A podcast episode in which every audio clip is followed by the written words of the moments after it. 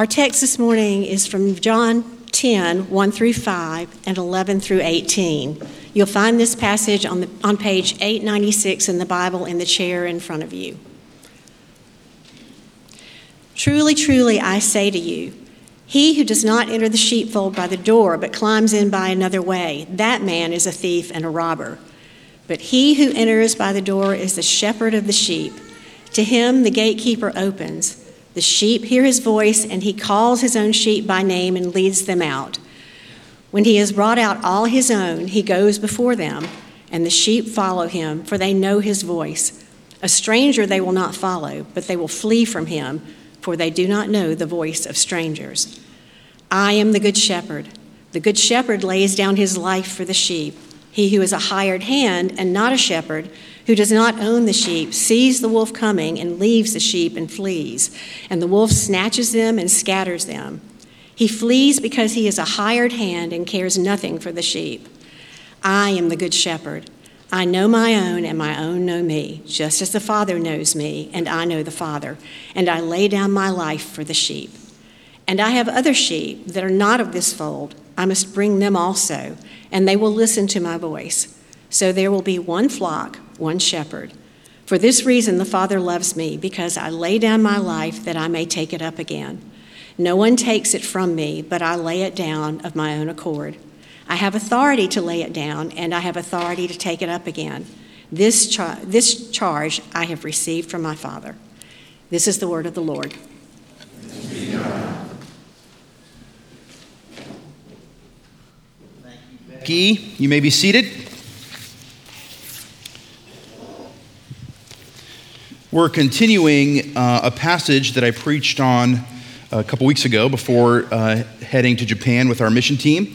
And so we're, we're finishing this passage in John ten today, covering the other half of the, or the other I am statement that Jesus makes. And so um, uh, let me pray for us, and we'll take a look at uh, this passage together today. Lord, thank you for the opportunity to teach your word. I pray this morning, what I lack, which is everything, you would fill, Lord, and that you would be the one who speaks, be the one who urges towards obedience, comforts us when we fall short. And I pray, Lord, that your Holy Spirit would be infused in the words that I speak today. And this would not be about me, Lord, but we would learn and love and be drawn in to the one who is the good shepherd. I pray these things in the name of Jesus Christ. Amen. Uh, as a review, we talked last time about this, the I am statement, I am the door, and we talked about how this was a dividing statement. Jesus, in saying this, is saying there is no access to God. There's no access to the presence of God but through me, but through Jesus Christ. And and we talked about how this is not an exclusive thing. This is not something that, that it's like a V I P area where if you have a, a certain level of resources, you can get in. In fact, it's the opposite of that. Only those with no resources can come in. It's good news for the needy, good news for those who need everything. And this comes from the context in which Jesus is making these statements, and that context is the Pharisees' treatment of Jesus and the Pharisees' treatment of a man that Jesus healed. And so to review this story, there was a man uh, whom the disciples and Jesus walked by. He had been blind since birth, and Jesus, uh, it's important to know this is on the Sabbath day, a day of holy rest Uh, and worship. Jesus, uh, deciding to heal this man, spits into the dirt, makes some gross spit mud, and he rubs it in the dude's eyes, which seems really rude, but it ends up allowing him to see. Jesus miraculously heals him with his spit mud. And so um, this makes the Pharisees very angry, specifically because he had the audacity to make mud on the Sabbath. This is, violates one of their rules. And so there's this long interview process where they're trying to figure out what has happened. Um, and really what ends up happening is the blind man says, listen, I was healed. I could not see before. I see now. Obviously this man's from God. And they say, you who were born in sin would lecture us. And they cast him out. They cast him out of the synagogue. Jesus into that scenario where the man who had no resources being cast out enters this scenario, and he's exposing in this scenario the disconnect and the disagreement of, of the teaching of the Pharisees and the reality of true salvation. Jesus is using the phrases, I am the door and I am the good shepherd, to show the difference between how and what we are saved to, according to the Pharisees and according to him. And so Jesus, in his saying that I am the door, divi- draws a dividing line in what we are saved to between what the Pharisees teach and what he teaches. The Pharisees are teaching a salvation that, that ends in reputation and acceptance into their club. That's what they believe salvation is. That's what they say you're getting saved to. Just answer the questions correctly and you can be one of us. You can stay in the club. Jesus is defining salvation differently. He says salvation is the peaceful presence of the Father, safety, life abundant. So the remainder of the allegory doesn't speak to what, but how salvation occurs. How salvation occurs. So to stick with the context, we can understand what it means when Jesus says, I am the good shepherd. Let's start by looking at the Pharisees and, and what their answer was to the question, how might we be saved? And the answer is performance, of course, based on their criteria. Performance. What they say to the blind man is, if you answer these questions correctly, you must answer these questions correctly. You must follow the rules correctly. In fact, they end up exposing what they really think. You must be born correctly. That's how you're saved in their idea. And so if you do these things, then you can reach the salvation we're offering. You can be one of us. If not, you're out. You're out. As a side note for us, I want to mention that every search, every search for satisfaction that's outside of Jesus Christ follows the formula for this kind of salvation. Every search for satisfaction outside of Jesus Christ follows this formula. Let's, here's a couple of, of examples. You could go with hundreds of different, different examples, but these are two that I've chosen for this morning. So think about our career. Think about our career. If you do the right things at the right time, you demonstrate your strengths, and in fact, somehow you turn your weaknesses into strengths as well, right? If you do these things, what's going to happen? You'll be accepted, you'll be promoted, you'll be rewarded.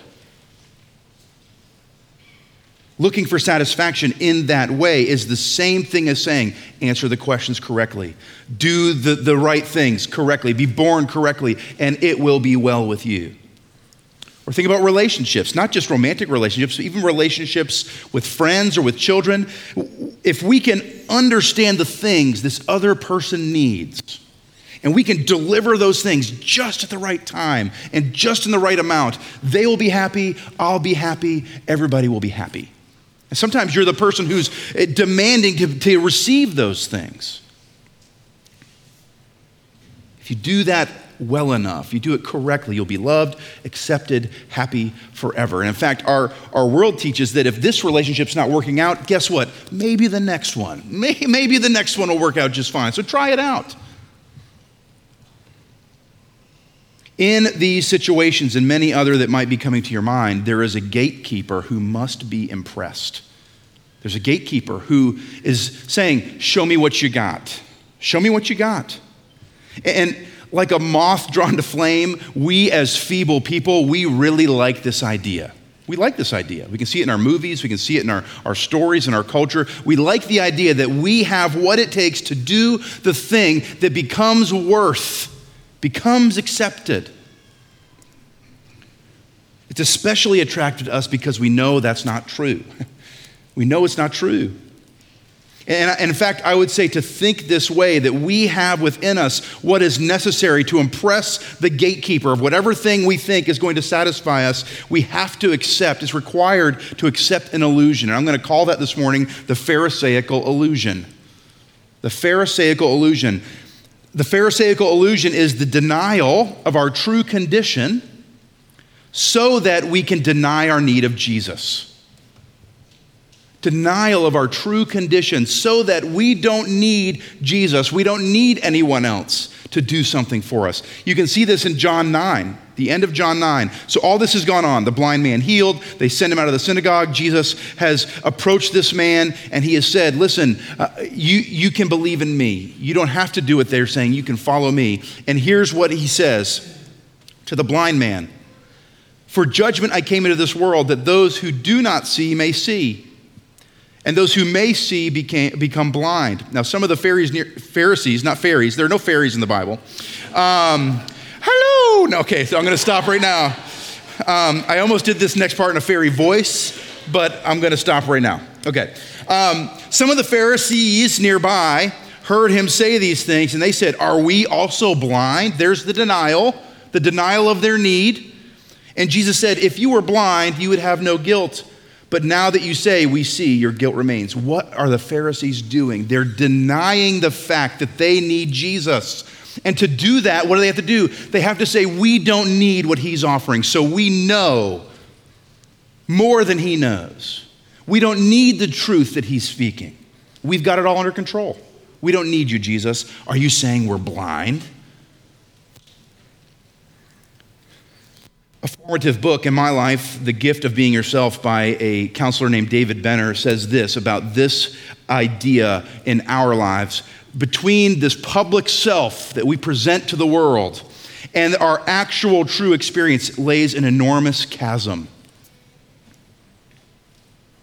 And he goes on to talk about the remedy for this, and he quotes John Calvin, who says, the whole of sacred doctrine consists in these two parts, knowledge of God and knowledge of ourselves. So we have to let this marinate for a moment, church. We have to let this idea sink in. Who is the person that we are presenting for acceptance? In our jobs, on social media, in our relationships, at church. Who's that person that we are pretending to be, hoping to be accepted? And then the other question is, who are we really? What are we actually capable of? Or what are we incapable of? I want to share just a vulnerability for a moment. Even pastors, especially pastors, do this. Pastors do this. Listen, I have in my heart a strong temptation to present myself as someone who has deep, deep wisdom, expansive knowledge, that I, that I, uh, I have um, near perfect character, that I uh, have unlimited expertise, I'm never afraid, I never have anxiety, and I have impeccable taste when I choose my clothes to preach in. Now, except for that last one, that person doesn't exist. Um, that person doesn't exist. Some of you are thinking, even the last one, Ransom, come on. Um, but I wear cardigans sometimes, okay? Um, listen, that person doesn't exist in any profession. Do you see this? That person doesn't exist anywhere. And yet what happens? Not only are we trying to present ourselves as that person, we measure ourselves by that person. And so for a person like me, who doesn't match up to what I wish I was, these words of Jesus, I am the good shepherd, are exceptionally comforting. Exceptionally comforting. Because what I lack, I can rely on Christ, for the, on the one who does not lack. You see, the, the analogy uh, carries beyond just him. He's the good shepherd, but he's the shepherd of the sheep. And in a lot of ways, and in a perfect way, because he's Jesus, he uses sheep, and it is it is the analogy that we need for ourselves. We are all sheep in need of a shepherd. Let's talk about sheep in the first century so we can really understand what he's saying. Sheep in the first century were a valuable commodity. It's one of the ways they earned their living. And so a thief, that's why a, a thief breaking in and stealing sheep is a big deal. It, it's your living, it's your livelihood, they have worth. But what do sheep require? They require constant overwatch. They're prone to wander. They spook easily. And, and sheep, I, I learned this week, uh, actually have excellent peripheral vision, but they can't see directly in front of them, which seems like a problem, and it is a problem, okay? And so what happens is they fall into things a lot, okay? And they just follow each other. And this is a wonderful description of us. Church, this is a wonderful description of us. We are not worthless, but we are not exceptional. We're not worthless. We are not exceptional. We can't be Rambo in our lives. We can't stand up and be the singular person who delivers in everything. And so Jesus gives these words that he is the good shepherd, and these words are exceptional comfort because he says in his answer of how are we saved in his kingdom, it's by his performance, his qualifications as our shepherd. That's how we are saved. Jesus gathers us in. Back in verse three, it says, uh, to the gatekeeper, he opens. Meaning, you're not the one standing before the gatekeeper trying to make a case for yourself. The good shepherd is the one who gets the gate open and leads us in. Entrance into Christ's kingdom is not a feat of strength. It's not a talent show. It's not a job review or a job interview. It's by his sacrifice, his will, his leading, his good, sufficient, perfect performance. That's how we are saved, by Christ. And so we look at the text. Verse eleven, he says, I am the good shepherd. Look at the word good. It means powerful, excellent, strong, sufficient, sound, ordered. We'll unpack this a little next week or more next week.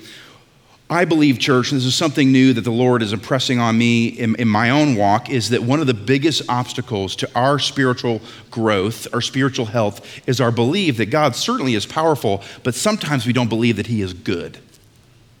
We don't believe he's generous. We don't believe that he loves us and is for us. We think that God, rather, or Christ, is stingy and difficult and disinterested. And I was reading this week in the Psalms, and Uh, David, who was on the run from Saul, a very awful time in his life, he writes in Psalm thirty-four, "O taste and see that the Lord is good. Blessed is the man who takes refuge in him." Jesus is the good shepherd, not just the shepherd who's begrudgingly bringing us in. He's good. And he's a shepherd. He does not neglect the sheep. I was reading an article this week about two shepherds who in modern times went to lunch in Turkey. And while they were at lunch, four hundred sheep followed each other off a cliff. And they lost about seventy-four thousand dollars worth of sheep. That was an expensive lunch. Um, hopefully they enjoyed it. Jesus doesn't take a break.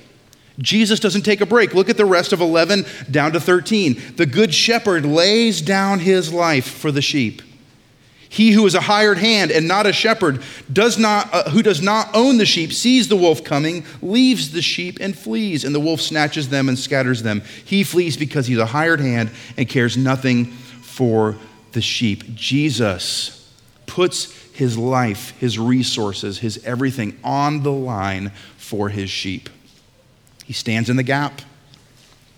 The comfort of this knowledge is extended in verses fourteen through sixteen. Look at this. I am the good shepherd.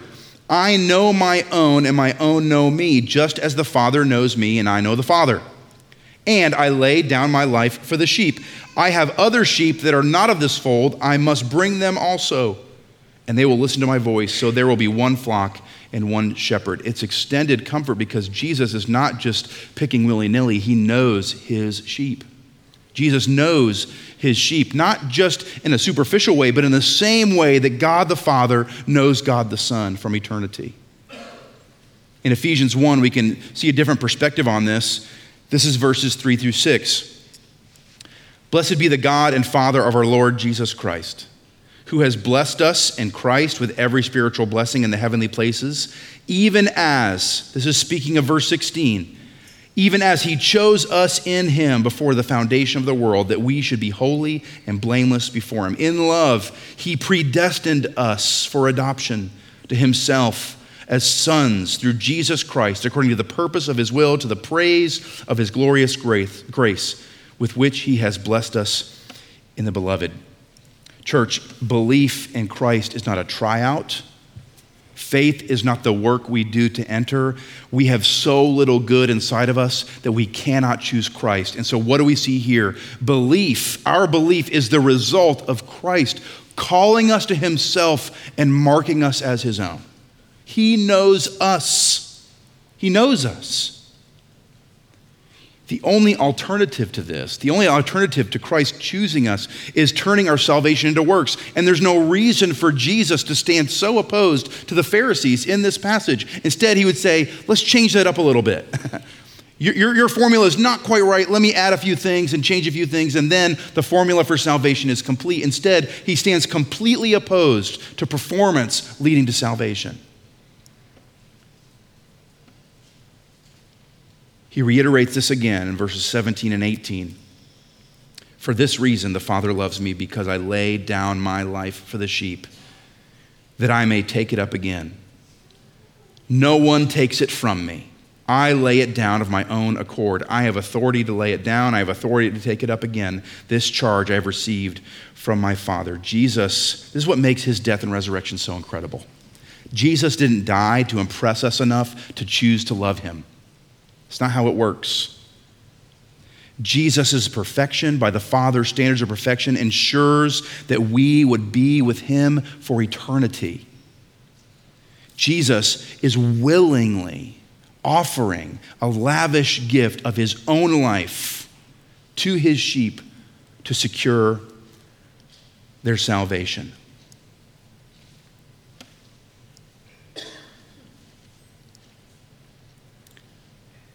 So as we complete the dyad here, Jesus is the gate and Jesus is the shepherd. And so think about the security of this salvation. Jesus is the gatekeeper. He decides who goes in and who doesn't. He's also the one who, who gets the gatekeeper to open. He's both. And so those who are in Christ, we have a secure salvation. The work of Christ, what does it do? It dissolves our need to impress anyone to be saved or to be worth something. The work of Christ dissolves the notion that we need to perform or prove our worth or our worthiness. And so, church, as we think about these things, when, when our efforts at work don't pay off like we think they should have or we were promised they would, what then? When our relationships aren't making the other person happy or the other person's not making us happy, what then? When the thing you're putting your identity in lets you down, what then? When our efforts and our expectations let us down, what then? This is where the role of faith becomes clear, Christian. We must follow Jesus Christ by faith into every situation, knowing he is the good shepherd. His performance counts. We must trust Jesus Christ by faith in every situation, believing that he is the good shepherd and his work is sufficient for our salvation. And that's what faith is. It's a faith in the fact that his work is eternally sufficient and our work never is. It's always insufficient. And so this is what it means to follow Christ as our shepherd. It means to accept the knowledge of who he is, what he's done to save us, and applying that truth to the fact of who we are. We are sheep. We are needy, broken people.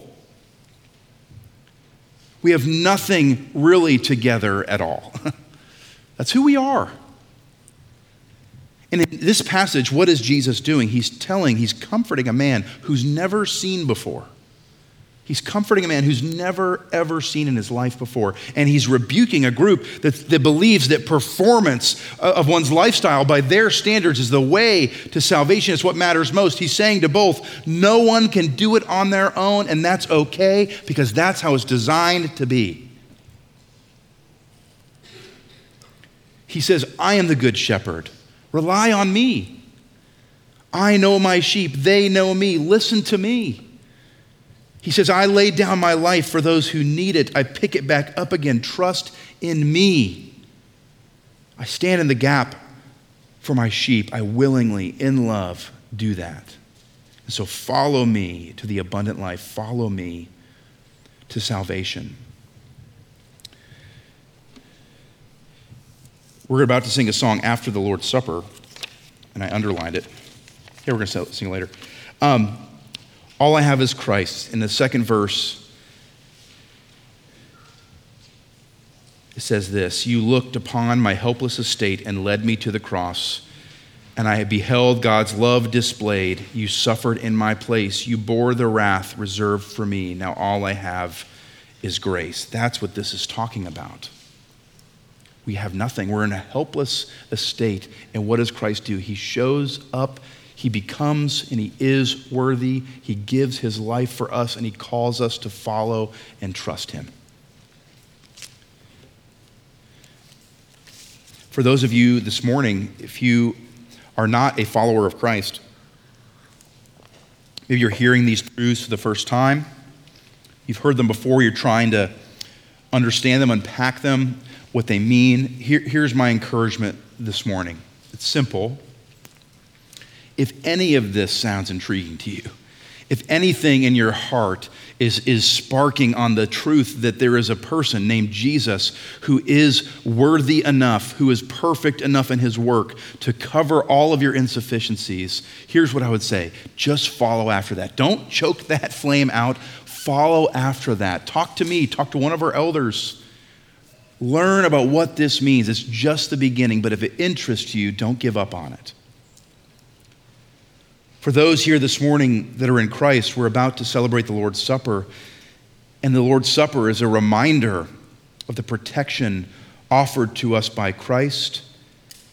It's a reminder of the cost of the price he willingly paid. And so Jesus Christ being the gate, no one enters by him, but by him. He's also the good shepherd, the only one worthy to enter. And so there is no level of greater security than that. And so when we eat the bread this morning, and we drink the juice of the wine, what are we doing? We're recognizing we are safe and secure in the hands of our Savior. Praise the Lord. So this morning, if you believe that's true, that you are a sheep in need of the good shepherd, and there's only one good shepherd, it is Jesus Christ. If you've made that confession, you've made that profession, you are welcomed here. This is where the flock eats. This is our trough. So come and eat what is freely offered by our sufficient and good shepherd, Jesus Christ. For those of you who have not accepted these truths, or or maybe you're in the, the way of the Pharisees, you are denying uh, uh, your need so that you don't need Jesus. But if you don't feel this morning that you need Jesus, it makes no sense to come and eat. So we'd ask that you would honestly respond in that way as well. Let's take a moment, just a moment, to pray quietly, get ourselves in a place Uh, where we are ready to take the Lord's Supper. And may we focus in on the worthiness of Christ in this moment. I'll gather us back together with a prayer of blessing.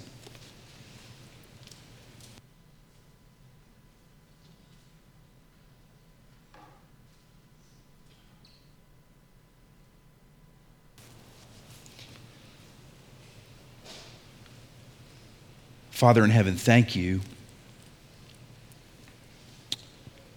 that you are a God of unconditional promises. Thank you that there is a God who doesn't leave us guessing, who sent God the Son to earth to show us very clearly his will for our lives, to show us that it's not our performance that causes us to be saved. In fact, that's impossible. But even while we were yet sinners, Christ died for us. Thank you for being a, a God of unconditional promises. And so this morning, as we participate in this meal, this sign, along with baptism that you've given us, this sacrament, I pray that our hearts would be plunged deep into this idea of the loving, sufficient, unconditional promises of God that are made by your will, that are made by your love, and that are clearly communicated to us in Scripture. Not only did you do it, you wanted us to know about it.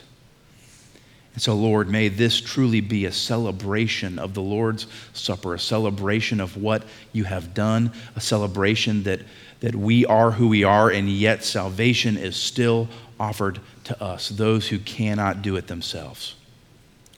So in our insufficiency and in your eternal uh, sufficiency, I pray that the supper this morning is nourishment to our souls, that it be a unifying sacrament this morning to this church, and that we would be blessed by it, because of who you are and what you have done for people like us. We pray these things in the name of Jesus. Amen.